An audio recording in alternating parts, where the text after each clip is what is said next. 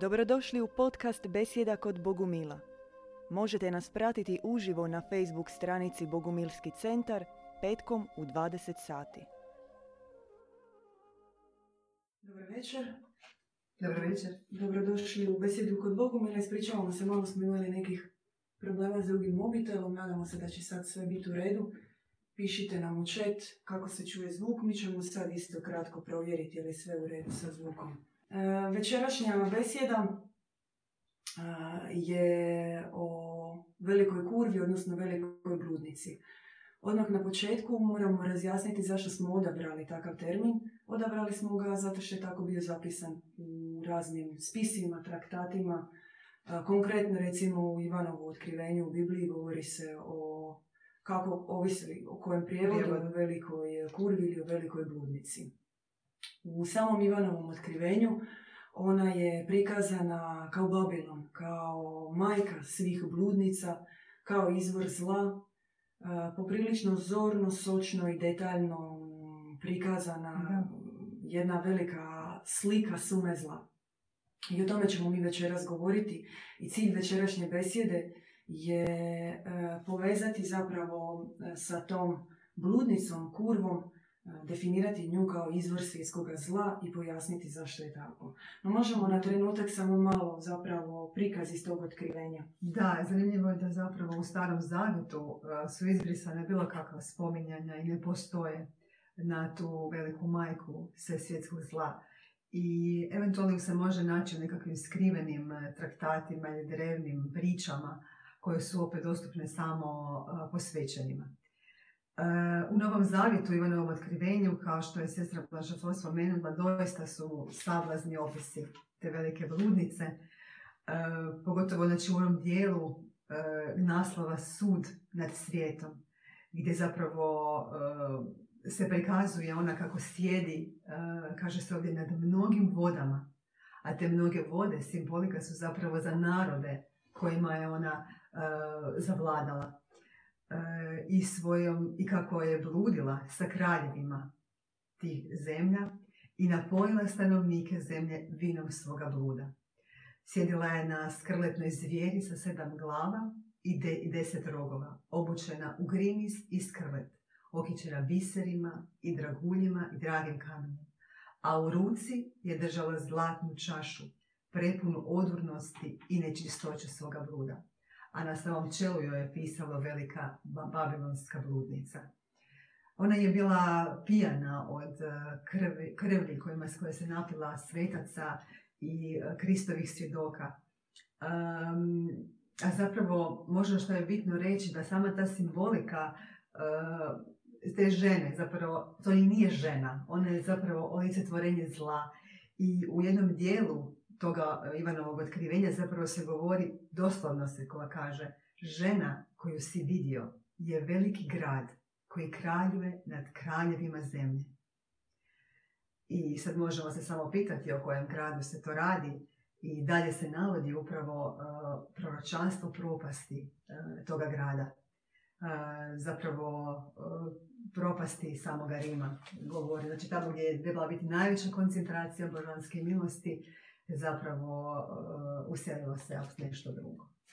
Da, i e, važno je, mi često u svojim smo besjedama upotrebljavali takav, takav izraz, e, nazivamo je suparnicom. To je jedno Da. od njenih e, mnogih mitskih imena, e, poznata kao znači adversarija, ona koja je suparnica, ona koja je invazivno zauzela mjesto Majke Božje, odnosno boginje Djeve Majke na zemlji. Ona ima još mnoga druga imena u raznim kulturama, u Kabali poznata i spomenuta kao Da, kao Lilit. Da, Lilit, Lucimeri, um, Jehovna, Da. kao ženska izvedenica od Jakve. kao majka tamne noći čovječanstva. Oni doslovno do, poznaju u svim konfesijama, uh, narodima, ona jednostavno kroz nekakvu drugu priču možda se proteže, ali zapravo uh, generalna slika je uvijek, uvijek ista. Međutim, malo se zapravo o njoj zna, osim tog e, prikaza u otkrivenju, koje se čini tako više alegorijski e, prikazano, ne razumije se koliko je ona zapravo izvor zla. Dva mjerila e, danas određuju po našem učenju svjetske procese, odnosno sve što se događa u svijetu. Djevičanstvo, čiji je izvor kraljica nebeska, arhetip svijetle, neporočne majke, ljubeće majke i požuda, čiji je izvor sama ta suparnica, bludnica, odnosno kurva. I taj sukob dobra i zla upravo se događa u izboru onoga što ćemo mi odabrati kao, kao naš izvor. Nažalost, ono što je problematično danas je što se teško razumije da kršćanstvo kako mi danas poznajemo zapravo dolazi od suparnice. Da.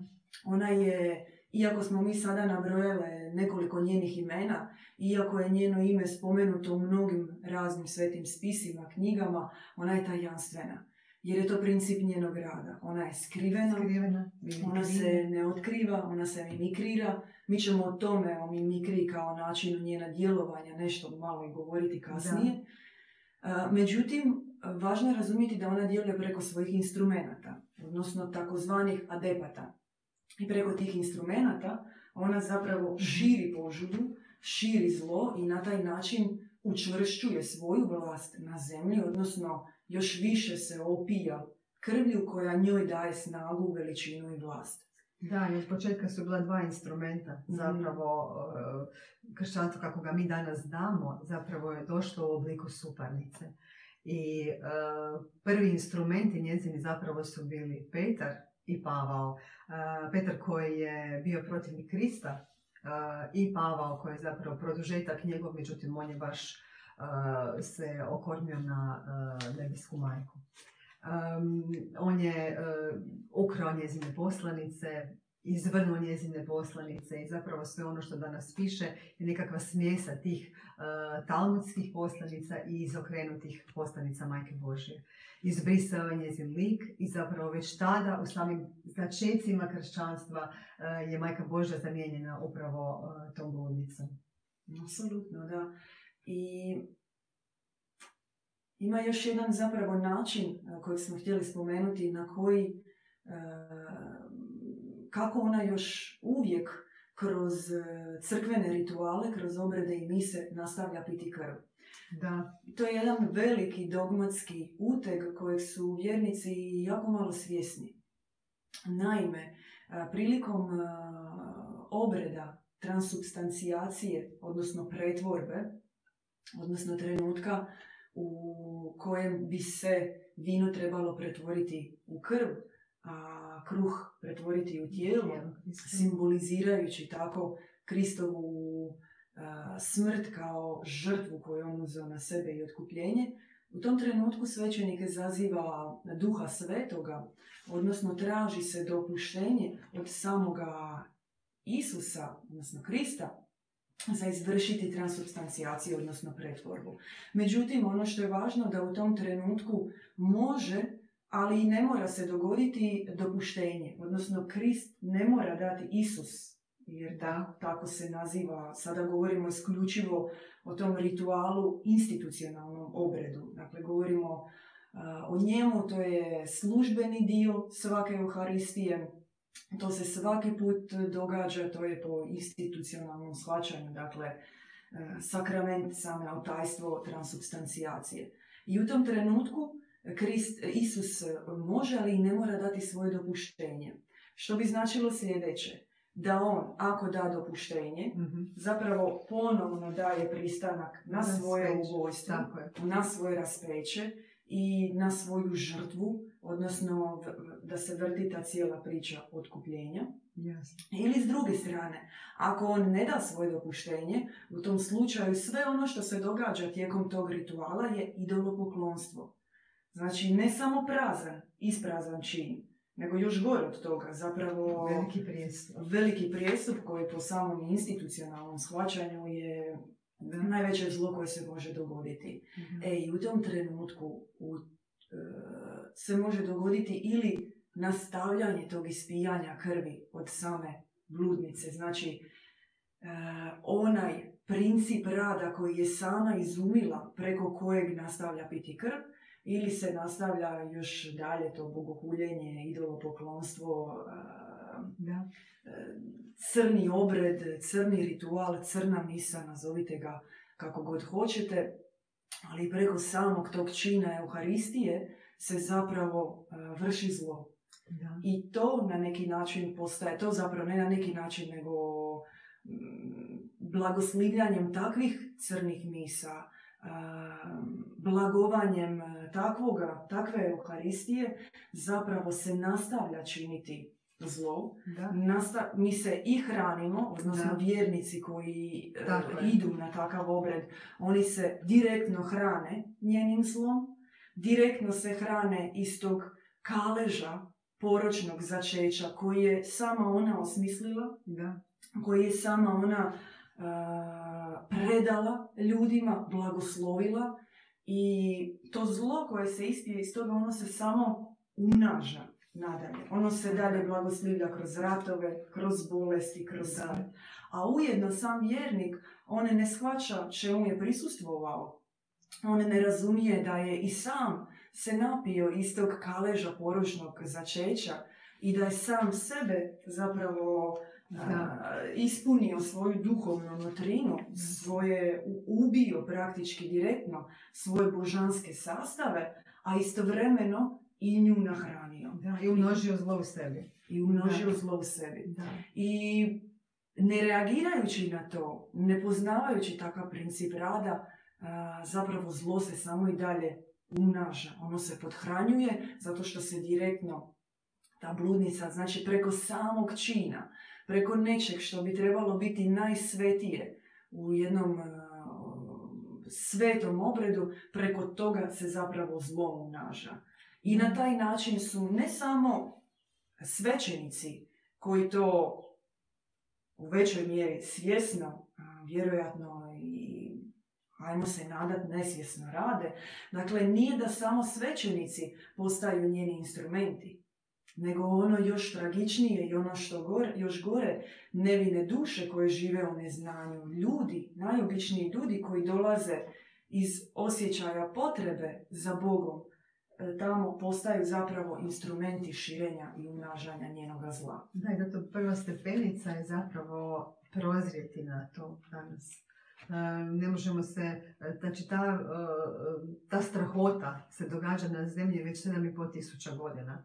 Znači, e, Lilith zaražava svojim bludom, e, svojim zlom, materializmom i zapravo nitko ne zna način na koji se suprotstaviti. A ne zna zašto, zato što ne zna, ne zna da, je, da je problem u njoj, da je, da je izvor svega zla upravo ona. I sve ovo što nam se događa i danas u svijetu, ova cijela situacija u svijetu je to zato što smo mi njoj indirektno predali vlast. Ne znajući vrlo veći, veći dio čovječanstva zapravo ni ne zna da je na taj način zapravo služi, služi, služi njoj. To je velikoj bludnici. Um, ona hrani čovjeka, ona ga hrani svojim crnim mlijekom, antimlijekom. Um, cilj je ubiti sve božanske sastave u čovjeku. Znači, cilj je iz čovjeka koji je zapravo originalno neporočan, koji je originalno božanstvo, cilj je od takvog čovjeka uh, stvoriti reptila. Tako je, već je krenuo adaptacijskim preoblikovanjem. Ne? E, Kada je znači, već jedan dio naših sastava zamijenjen isto tako prevarom, ne bi li se mi e, prilagodili životu na zemlji, pa je, ima prekrasna emisija koju smo snimili na adaptacijskom preoblikovanju, koja se može pogledati gdje je čovjek zapravo duša je prevarena e, i dolaskom na zemlju kao treba, treba joj se prilagoditi i na njoj je izvršeno mnogo operacija.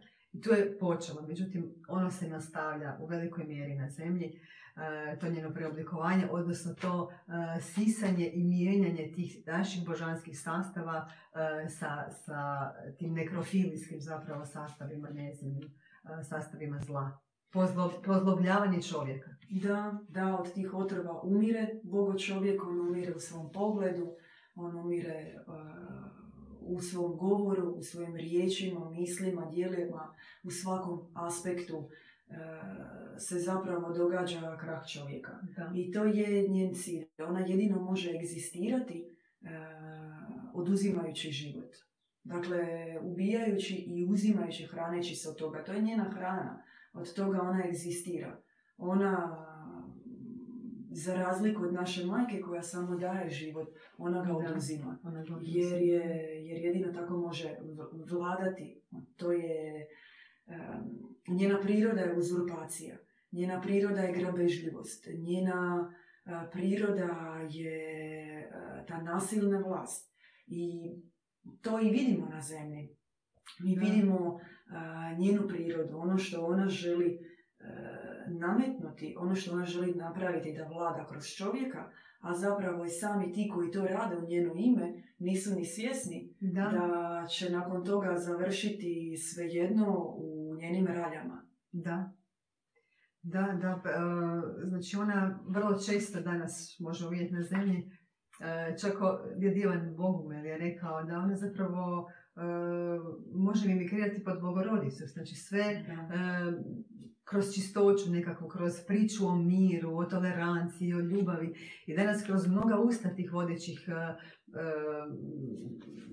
Lidera. lidera nekakvih tih i, Duhovnih pokreta i religija zapravo možemo čuti priče. Međutim, gdje je ta ljubav na zemlji danas? Gdje kroz sve ovo što se danas događa, kroz stanje u kojem se nalazi svijet, gdje je taj duh sveti koji se predao kroz kroz cijelu tu priču, kroz sva ta otajstva, a, kroz sve te pričesti, gdje, se on predao čovjeku i e, kakav imunitet danas čovjek ima. Evo pogledajmo, zadnja situacija je bila sa koronavirusom. Um, što? Samo strah u čovjeku. To nije, e, strah nije od naše majke nebeske ne dolazi. Nek dolazi upravo od njezine suparnice. I upravo kao što je Jelda Bauti stisnuo dobroga oca, tako je ona iz naših srca i sa zemlje istisnula našu nebesku majku.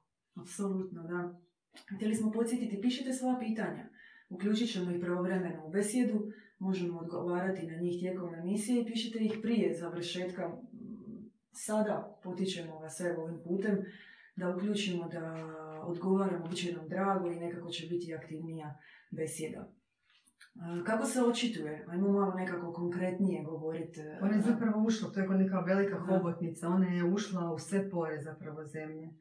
U društvo, u politiku, u medicinu, u, obitelj je ušla, e, u pravni sustav. Dakle, sve ovo danas što tako vidimo ne funkcionira i opet se vraćam na ono, ne znamo zašto ne funkcionira i niko ne može zapravo srž samu iščupati. Ali da nije dobro na zemlji nije, jer upravo zato što je ta velika dominacija uh, Lilith Na primjer, em, mnogi misle da će riješiti problem narkomanije na svijetu tako da legaliziraju travu, legaliziraju marihuanu, lake droge, pa će onda prisustvom e, legalizacije lake droge se zapravo riješiti fenomen e, droge u svijetu. A, ili tako da se u svakoj državi na svijetu da ženi pravo na abortus, će se zapravo smanjiti broj e, ili ilegalnih abortusa ili e, nekih z- začimanja, ne, neželjenih trudnoća i tako dalje. A, Možemo govoriti konkretno o raznim primjerima, no to su sve ono što se danas događa kao e, nekakav odgovor na zlo i nepravdu koji vlada u svijetu su zapravo samo površinske reakcije e, rješavanja posljedica. Posljedica tog izvora zla. I mi kada govorimo o, konkretno recimo, a, čovjek želi donirati novce nekoj humanitarnoj udruzi. Da. I to na prvu svatko od nas bi rekao, ako mi sad kažemo da je to loš čin, da nitko od nas nije normalan, Jasno. ako to kaže. Znači da mm, čovjek želi donirati novce nekoj udruzi koja se bavi nečim dobrim, će svugdje u svijetu biti prihvaćeno kao nešto dobro. Međutim, ono čemu mi Bogu mili govorimo je da treba iskorijeniti ono zlo od kojeg se upravo dogodilo nešto da je uopće humanitarna udruga potrebna. Tako je. I taj izvor zla je u tome da, da ljudi doslovno trebaju progledati i uvidjeti gdje je to, gdje je ta crna, gdje je žarište te crne gnojne rane. Ono se manifestira kroz požudu na ovom svijetu, ali izvor je ona. Izvor je ta velika kurva, izvor je ta velika bludnica i kroz nju raskrikavanjem nje, oduzimanjem vlasti koju ona ima i vraćanjem vlasti e, se jedino tako može riješiti. A, na primjer, Mi danas e, se pitamo, na, primjer, na primjeru, evo, obje smo majke, imamo djevojčice i onda gledaš te djevojke sa nekih 20 godina ili mlađe i misliš se kako, kako su već takvi odrazi žene kod mladih djevojaka, kako izgledaju, kako je njihova slika potpuno izobličena. Nekako ne možeš vidjeti na njima neku čistoću, ne možeš vidjeti neku krotkost, da. krotkost, suzdržanost, ujedno i snagu, naravno. No onda pogledaš e, koliko je to već dalje. I u crtićima, znači u onim crtićima koji su čak i za najmlađi, najmlađi dječji uzrast, se daju već takvi, e, takvi primjeri e, putenih žena, da. uskih strukova, sve barbike skoro su uski strukovi, veliki bokovi, istaknuta šminka, da, da stvaranje neke slike dominacije žene e, preko, preko svoga tijela, e, preko te neke vrste seksualne dominacije, da. sve tinejdžerske serije, svi časopisi, e, filmovi, glazba, glazbene zvijezde, mi sad zaista možemo ići i dalje i dalje i dalje, ali preko takvih prikaza se zapravo daje slika te, te suparnice. Da, da. Jer nema prikaza nekih čednih, pravednih žena, djevojaka. Oni su često predmet sprednje, da, nažalost. Da. tako danas da... one zapravo, cijele te sustavi hjerarhije danas u svijetu, znači koja je tako postavljena da mi imamo tu nekakvu, ajmo reći, vladajuću grupu E, i da ispod nje e, neko ko je podčinjen zapravo je direktna kuhinja elit e, gdje mi bogumili uvijek volimo pričati o toj heterarhiji gdje zapravo tu smo svi nekako svi imamo mogućnosti ovisno o našim osobnom i trudu i volji i želji ući u taj sam centar gdje je ta koncentracija duha svetoga. Međutim, danas je vrlo nepravedan taj sustav i frustrirajuć za čovjeka na zemlji. I sve je to zapravo uh, kuhinja njezina, sve je to, ona ima prste u svemu tome. Tako da gdje god da se okrenete, uh, što god da pogledate, uh, tu je ona. Ona je prisutna i... Da, a ono što smo rekli na početku emisije, ne možeš vidjeti konkretno, ne možeš da. prepoznati zapravo o čemu se radi, zato što je ta prikrivenost, odnosno mimikrija, način na koji zlo funkcionira zlo, ono nije ontološko. Ono nije u skladu s sustavima univerzuma, sustavima, sa sustavom dobrog univerzuma. I zato i mora djelovati prikrivena, mora se skrivati. U ostalom, čovjek ne bi se... uzeo ni konzumirao. Naravno, još uvijek nismo toliko, mi jesmo pomiješani, ali još uvijek imamo dovoljno tih dobrih božanskih čestica da, da možemo, da, da ne prihvatimo očito zlo. Međutim, ona je vrlo mudra, iako je zla, i jako dobro zna uh, kako, kako će čovjek da. vlada ključevima zapravo da zna manipulirati. Da, to je izvor zmijske mudrosti, biti mudar kao zmija. Da. Po tome je mudra, zmijski je mudra. Mudra je uh, u svojoj zloči, u, u toj kreaciji zla. Jer um, ako se i pogleda, apropo ove mimikrije, ako se i pogleda način na koji djeluje starozavjetni bog, on nikad ne pokaže svoje lice. Ona je njegova produžena ruka. Točno. Ona djeluje u njegovo ime. Ona... Pa ja mislim, baš kako je i naš dobri otac zapravo poslao našu majku, da nas zapravo spoji s njim, da nas dovede. Ona je posrednica njegova, ona je na zemlji poslana ne bili mi, jer naš dobri otac je na onoj posljednjoj dubini naše duše zapečačan negdje duboko u nama i misija majke je spojiti nas, znači djecu njegovu, sa njim nazad. I tako je sigurno i vjerujem, upravo je misija Lilit zapravo to razjedinjenje, znači to ra, rastrgavanje od, od, od tog pravog nebeskog izvora, od naših nebeskih roditelja. Znači oduzeti ono posljednji čovjeku i zapravo uh, djed Ivan je jednom rekao da Lilit uh, smatra zapravo uh, čovjeka reptilom koji samo čeka trenutak svoje smrti kako bi ga demoni dokrajčili. Mislim, to je nešto prestrašno, takva jedna opće, a doslovno ona tako, tako čovjeka vidi. Dok naša nebeska majka, što ona zapravo, mi smo najveća vrijednost njoj i e, taj božanski potencijal koji je u nama, e, koji u nama čuči negdje duboko, e, tu smo došli na zemlju da ga, se, da ga razotkrijemo i da, ga, i da on zaživi u svojoj punini. Međutim, već toliko dugo, same pol tisuću godina, vlada taj rat između Majke Božje, koja očito svoje okrilje protegnuti na svu svoju djecu i vratiti nas natrag ili lit koja zapravo otvara to pakleno dno za čovječanstvo. Bili smo rekli da Lilit nastavlja znači adaptacijsko preoblikovanje na zemlji.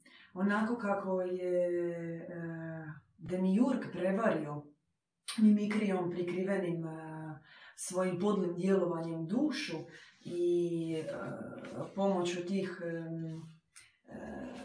ajmo ih nazvati tako pod navodnicima, e, šećernih e, uvjeta, šećernih privlačenja privukao dušu i zbog čega je duša zanijekala oca, zaboravila oca i nizom operacija je zapravo zatvoreno duhovno srce, ne dirajući se sama jezgra, ali ono je obavijeno tom astralnom glinom i duša je zaboravila na oca. Tako je Lilith danas na zemlji pomoću različitih oblika naslade zapravo akumulira požudu e, u, u čovjekovim duhovnim tijelima, u čovjekovo duhovno tijelo. I čovjek zapravo sam postaje jedna nuklearka. Odnosno u tom e, župelu koje je kao žarište, kao e, reaktor, kao neka crna kugla koja samo raste, koja se puni požudom, čovjek zapravo postaje nuklearka koja, čija magma raste, čija znači ta jezgra samo se pumpa, pumpa, pumpa, sve, dok sve do trenutka njegove eksplozije. I podhranjivanjem, odnosno hranje, svako iskušenje je zapravo zlo je još jedna doza te požude, još jedna doza otrova kojom se duša hrani, kojom se čovjek hrani. I od tog iskušenja on zapravo tim iskušenjem podhranjuje se i raste zlo. Kako smo bili rekli, pozlobljuje se.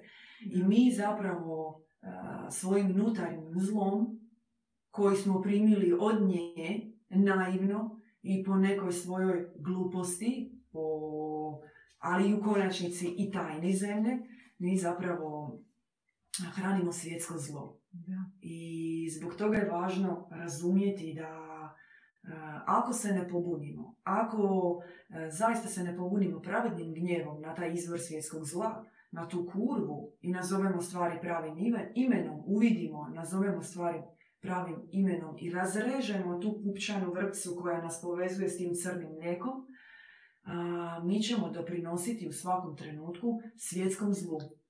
I to nije više pitanje vjere, to nije pitanje e, političkog aktivizma, društvene angažiranosti, nego je to zaista e, pitanje i našeg opstanka i opstanka ovog planeta. Da, hoće li biti bogo civilizacija ili džavova civilizacija, jer ona nas vodi tome. Ona vodi čovjeka upravo u propast i um, pretvara nas zapravo um, zlo. Um, možda um, još reći da uh, kako zapravo uh, prekinuti taj cijeli tijek. Uh, ona sama ne može opstati znači, u sferi djevičanstva i ono što ona ne podnosi je križ. Znači, jedini način da prekinemo s njom tu pupčanu vrstu, da prekinemo biti provodnici zapravo zla koje ide od nje i da stanemo pod okrilje naše nebeske majke i da se zapravo posvetimo njoj i da i upravo kroz, kroz križ, znači ona, ona, ne, ona, ona toliko je, toliki taj hedonizam u njoj, toliko taj narcisoizam i egoizam da ona ne podnosi nikakvu patnju, ništa. Ona će, ona će odustati od svega kada vidi zapravo da čovjek je u stanju sve i podnijeti bol i podnijeti uh, tog kidanja zapravo tog starog, uh, ona u takvim uvjetima neće moći, neće moći izdržati. Niti uvjetima apsolutne čistoće koje zapravo dolaze od naše nebeske majke. Ima jedan aspekt koji je izuzetno važan u pobjedi nad Lilith, a to je zazivanje. zazivanje e, nebeske majke da dođe u pomoć. Prema bogumilskoj mitologiji, Zemlja je jedan od mnogih planeta koji Lilith napada. Zemlja je trenutno u određenom stanju pomiješanosti. Se događa bitka dobra i zla, bitka djevičanstva i požede. Međutim, prema našoj, e, prema objavi, premudrosti koja se spustila djedu Ivanu Bogumilu i prema određenoj predaji, bio je jedan planet koji je također bio imao na sebi imao svjetlu civilizaciju. Međutim, Lilith ga je zbog njihova ne, zbog njihova neodbijanja nje same, ona ga je potpuno zaposjela. Što je mi stavio Mi to ne vjerujemo, ali da, jasno. Taj planet se zvao Bnej Šehimim. I ona je u potpunosti zaposjela taj planet. Zaista je učinila ono od njega što zapravo želi učiniti sa zemljom, učinila je mrtvi planet. Dakle, od jedne svijetle, čiste civilizacije, od pijenja krvi svih tih nedužnih duša, na kraju je potpuno nestalo života sa tog planeta. I u fizičkom obliku, kroz prirodu, jer e, sve ono što je naša majka, sve svijetle potoke, šume, jezera, oceane, što stvara, život koji daje, ona uništava. I taj planet, on je umirao, umirao, umirao, kako fizički, kako u materijalnom svijetu, tako zapravo i sa dušama. I u prijevodu ime tog planeta, znači ime planeta Bnešeh i Him, znači sinovi pomiješane tame. Zato što su zapravo sve duše koje su živjele tamo, prihvatile tamo, hranile se od njenog crnog mlijeka, hranile se od te požude i od toga zla, dok na kraju zaista i oni sami nisu postali jedna određena nuklearna katastrofa od tog otrova koji je bio u njima i svijet oko njih je zaista bio skoro pa preko ruba pogibelji, dakle u potpunoj smrtnoj opasnosti. I sama nebeska majka, kako je otkrila u objavi, je rekla da je stalno čula njihove vapaje i da je stalno čula njihove pozive u pomoć i da takvu strahotu, bol i patnju jednostavno ni njen sluh i njeno srce više nisu mogli podnijeti. Znači, iako je Lilith vladala tim planetom, iako su same duše prihvatile požudu, prihvatile nasladu, umnažale zlo, svejedno negdje su ostali još ti vapaj izazivanje nebeske majke da ih spasi. I ona sama je došla. Došla je na poziv u pomoć, ona nikad ne odustaje od poziva u pomoć i ona je došla. Međutim, da bi mogla pobijediti, jer ona je generalisima, ona je nebeski vojskovođa, ona dolazi na zlatnoj koči sa, na, na milijunima kočija. Međutim, da bi mogla podje, pobijediti, ona je morala uzeti u sebe i odnosno na sebe taj ako ćemo gledati to sveukupno zlo koje se dogodilo na tom planetu kao jednu posudu, kao kalež, ona je morala uzeti taj kalež, ona je morala ispiti taj kalež zla. Svo zlo koje je Lilith istresla tisućljećima godina da bi, e, da bi uništila taj planet do kraja, da bi ga umrtvila, da bi ga pozlobila, umrtvila i e, izbrisala, sama nebeska majka je morala popiti u sebe. Dakle, sve gadosti, jer Lilith je izvor svih gadosti, sve nečistoće, svo zlo, svu grabežljivost, svu gamad i odvratnost koja može postojati, koja je našem umu nezamisliva, ona je to morala popiti na sebe. I e, htjela je to izbaciti, htjela je riješiti se toga. Međutim, u jednoj objavi kaže da je to bilo toliko obimno i toliko mučno da ona sama koja je vazdaljeva po svojoj prirodi nije mogla izdržati toliko količinu. Ona je htjela, ali nije mogla izdržati. Po jednoj objavi ona se spustila na zemlju i dakle po toj predaji jedan dio toga je izbacila iz sebe. Prosto jednostavno više nije mogla izdržati. I tu se događa jedan čin um, koji će možda ovako, evo, kao jedna predaja, kao jedan dio, ajmo nazvati mitologije i predaje, malo slikovitije opisati kako se događa, kako djeluje Lilith, kako djeluje Sotona preko nje. Uh, nanjušivši tu prirodu, Lilith, jer otrov njuši otrov, Sotona, želeći se osvetiti nebeskoj majci zato što je pobjedila Lilith, on uh, kreće uh, u potragu, kreće u potjeru za nebeskom majkom, a i njega privlači taj, taj gadljivi sastav. I on, poput one neke gadne zvijeri, nanjušivši taj otrov koji je izbačen iz naše vazda djeve, nanjušivši taj otrov, on dolazi do njega i on izbacuje svoje sjeme. Iz tog sjemena se zapravo rađa, se stvara i oblikuje Jaldabaot. I znači Jaldabaot sebi sadrži i prirodu Sotone i prirodu Jaldabaot kao Elohim, kao Jah, odnosno taj ja sam koji jesam, bogonja koji sebe predstavlja za Boga ovdje na zemlji. On u sebi sadrži i prirodu, dakle, tog Sotone i prirodu Lilit i prirodu sastave tih sinova, te pomješane tame svih, svog tog akumuliranog zla sa tog planeta. I on samim tim činom kasnije, priznajući Lilit i želeći se osvetiti nebeskoj majci, zapravo izmišlja adaptacijsko preoblikovanje i ono se dalje nastavlja na zemlji. Kao još jedan osvetnički pohod uništenja te čiste civilizacije. I zato je važno razumjeti da je nebeska majka upravo ta kojoj je povjereno zaustaviti vlast Lilit, uništiti vlast Lilit na zemlji, a ujedno i zaustaviti te Elohimove pohode, njegove mreže zavedenosti na zemlji. Jer samo ona ima tu moć i samo ona to može napraviti. Međutim, ona to može napraviti isključivo po principu pozivanja u pomoć.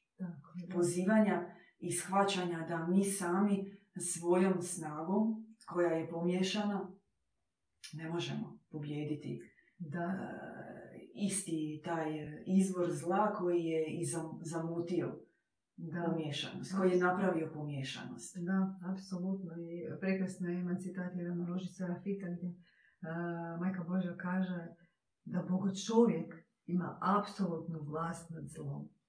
I to je tako prekrasan citat. I, uh, a mi svi smo pozvani biti Bogo ljudi. I to nije nemoguće. I doista nam se takva, uh, nam se mogućnost pruža ovdje na zemlji da zapravo ponovno se duhovno rodimo neporočno naše nebeske majke i projavimo taj božanski potencijal i pobjedimo Lilit i pobjedimo to, to, to svjetsko zlo. Da, jer u čemu je dobra vijest? Unatoč, znači, tim, sad netko može reći, pa dobro, to su tisućljeća zla, znači, na zemlji. To je ono da, da se uhvatiš za glavu i da padneš u nesvijest od očaja. Da. Znači, po nekom racionalističkom računanju vremena, to su 2000 godina ovog da. tog nakon Krista, moderne ere, pa onda tako tisuće i tisuće godina, kad i kako i tako dalje. Prema našem učenju, dovoljna su tri naraštaja koja će živjeti djevičanski. Tri naraštaja neporočnosti, tri naraštaja djevičanskog života da bi se principi dobrog e, univerzuma, da bi se ustav dobrog univerzuma ponovno utemeljio ovdje na zemlji. Znači, kroz tri generacije djevičanskog života se može e, to zlo koje je akumulirano tisućljećima potpuno izbrisati. I mhm. zato je djevičanstvo toliki fenomen i zato se mi uh, uvijek njemu vraćamo, iznova mu se vraćamo. I potrebno ga je razumjeti na dubljim razinama. Da, da, jedino hrane, hraneći se od izvora djevičanstva, hraneći, hraneći se od svijetle, dobre, ljublje, ljubeće, milosrdne majke, ne od njenih klonova, ne od e, antibogorodica, ne od lažnih bogorodica, isključivo hraneći se od nje i e, šireći poput mi mirisa djevičanstvo iz naše nutrine prema van, mi zapravo možemo i pobjediti zlo i izgraditi e, božansku civilizaciju danas na zemlji kroz tri generacije. Da, kroz tri generacije, da. Jer ona ne može, kako smo već spomenuli, ne može ona opstati. To, su, to je, to je takva, takvi uvjeti gdje ona, ona umire, ona, to, to nju uništava.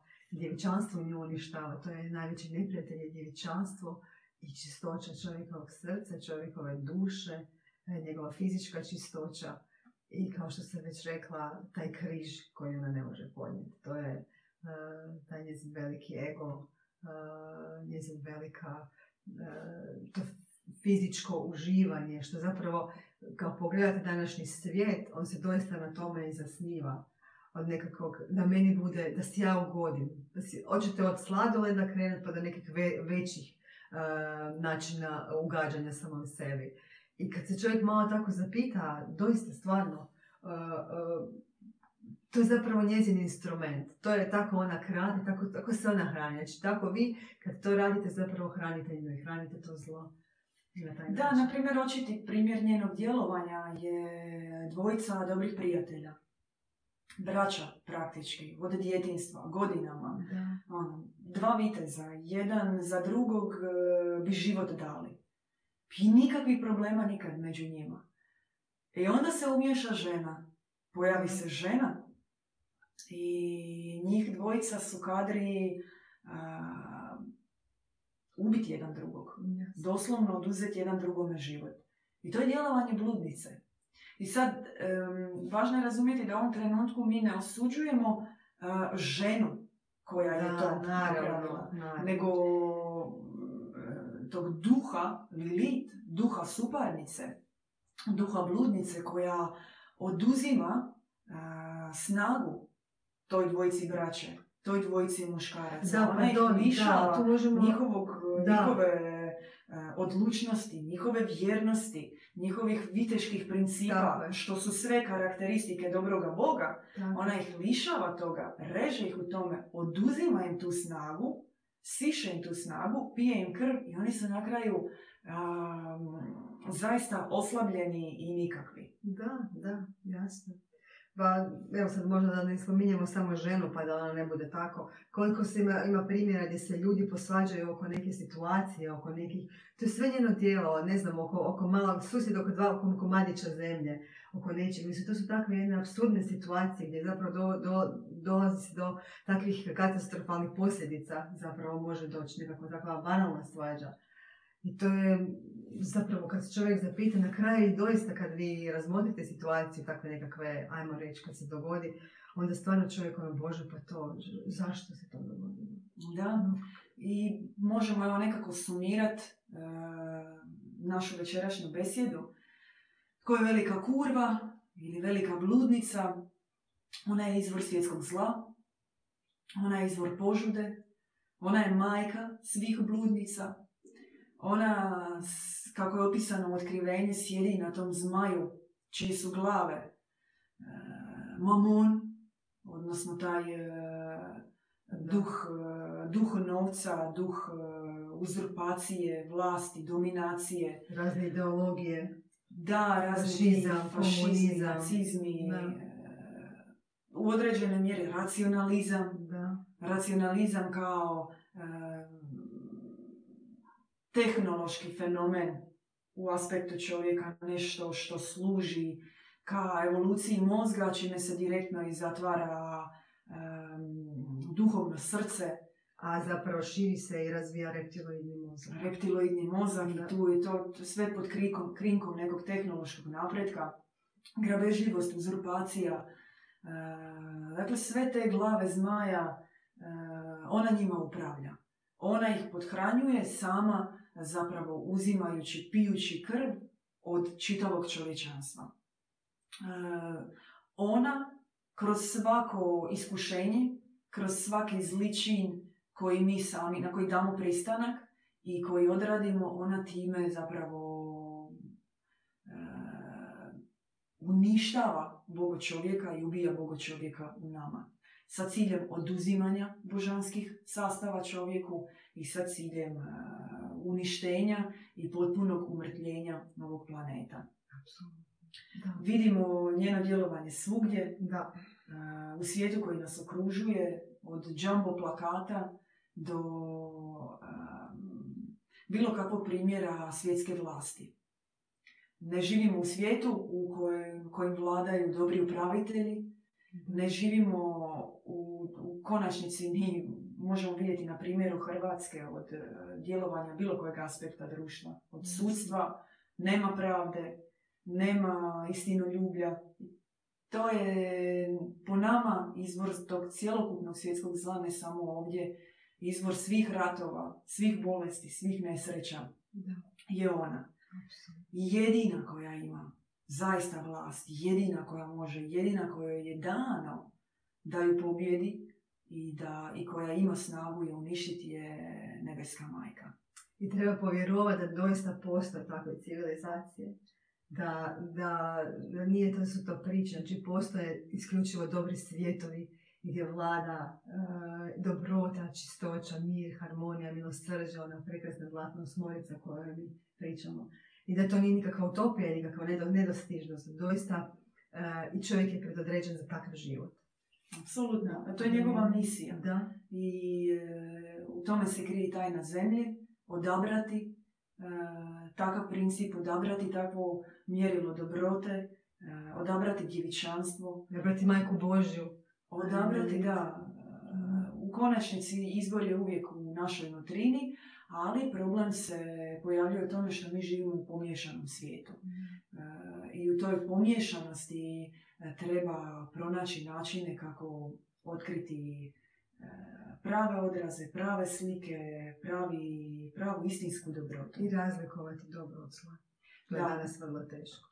To je dar trezvenosti, e, on se nasljeđuje, o, o njemu su učili mnogi e, starci mudrosti i bogumili posjeduju takvo znanje. Ono se prenosilo po nasljednoj liniji. Mnoge civilizacije su posjedovale takvo znanje iz Atlantide, iz Hiperboreje, stariji indijanci, a, Slaveni, Skiti i tako dalje. Mnogi, mnogi zaista i narodi. E, I nama je cilj danas da se takva znanja ne izgube Tako je. i da se u konačnici i ne umrtvi u čovjeku pod najezdom svjetskog zla potreba da se hrani iz drugih izvora i da zna da postoje e, diljem svijeta, mi vjerujemo da osim nas postoje mnoge, mnogi izvori dobrote Da. kroz koje djeluje dobri Bog, kroz koje djeluje premudrost i iz kojih e, je moguće danas e, hraniti se Da, i Kroz koje nas majka širiti dobro djelovanje Tako na zemlji. Tako je. No prije toga Da. dolje strona veliku bludnicu Da, i da. Treba to je zadatak svakog od nas. Apsolutno, to je svakako od nas. Prema jednoj našoj objavi, e, koliko? 500 svetih žena će Da, srušiti srušiti Rim. rimsku bludnicu. Da, srušiti rimsku bludnicu. Tako da, pozivamo vas, Čekamo dragi sestre, su vrata. Da. dragi vitezovi, draga braćo, drage sestre, Punimo pozivamo vas da, da se popune ti redovi, Da. da se sruši svjetsko zlo, da se oformi duhovna vojska onih koji će na jedan poseban način, duhovan način. To je duhovna bitka. Znači ne govorimo sada upravo da ne govorimo o naoružanju teškom artiljerijom, nego govorimo Da. o duhovnoj bitci. I ako se, ako osjećate duboko u sebi da se ne možete pomiriti s ovim što se događa na zemlji, da se ne poistovjećujete s ovim što se događa i da i ako niste jedan od onih koji govori bit će bolje, jer znate da neće biti bolje, da ovakvim načinom može biti samo gore, pozivamo vas da se pridružite. Da. Eto. Hvala na besjedi i vidimo se sljedeći četvrtak. Jer sljedeća besjeda nije u petak, nego u četvrtak u 20 sati za sve vas koji gledate besjedu u živo, dakle četvrtak u 20 sati uh, uživo besjeda kod Bogumila. Topli pozdrav. Pozdrav. Slušali ste podcast Besjeda kod Bogumila. Podsjećamo da nas možete pratiti uživo na Facebook stranici Bogumilski centar petkom u 20 sati.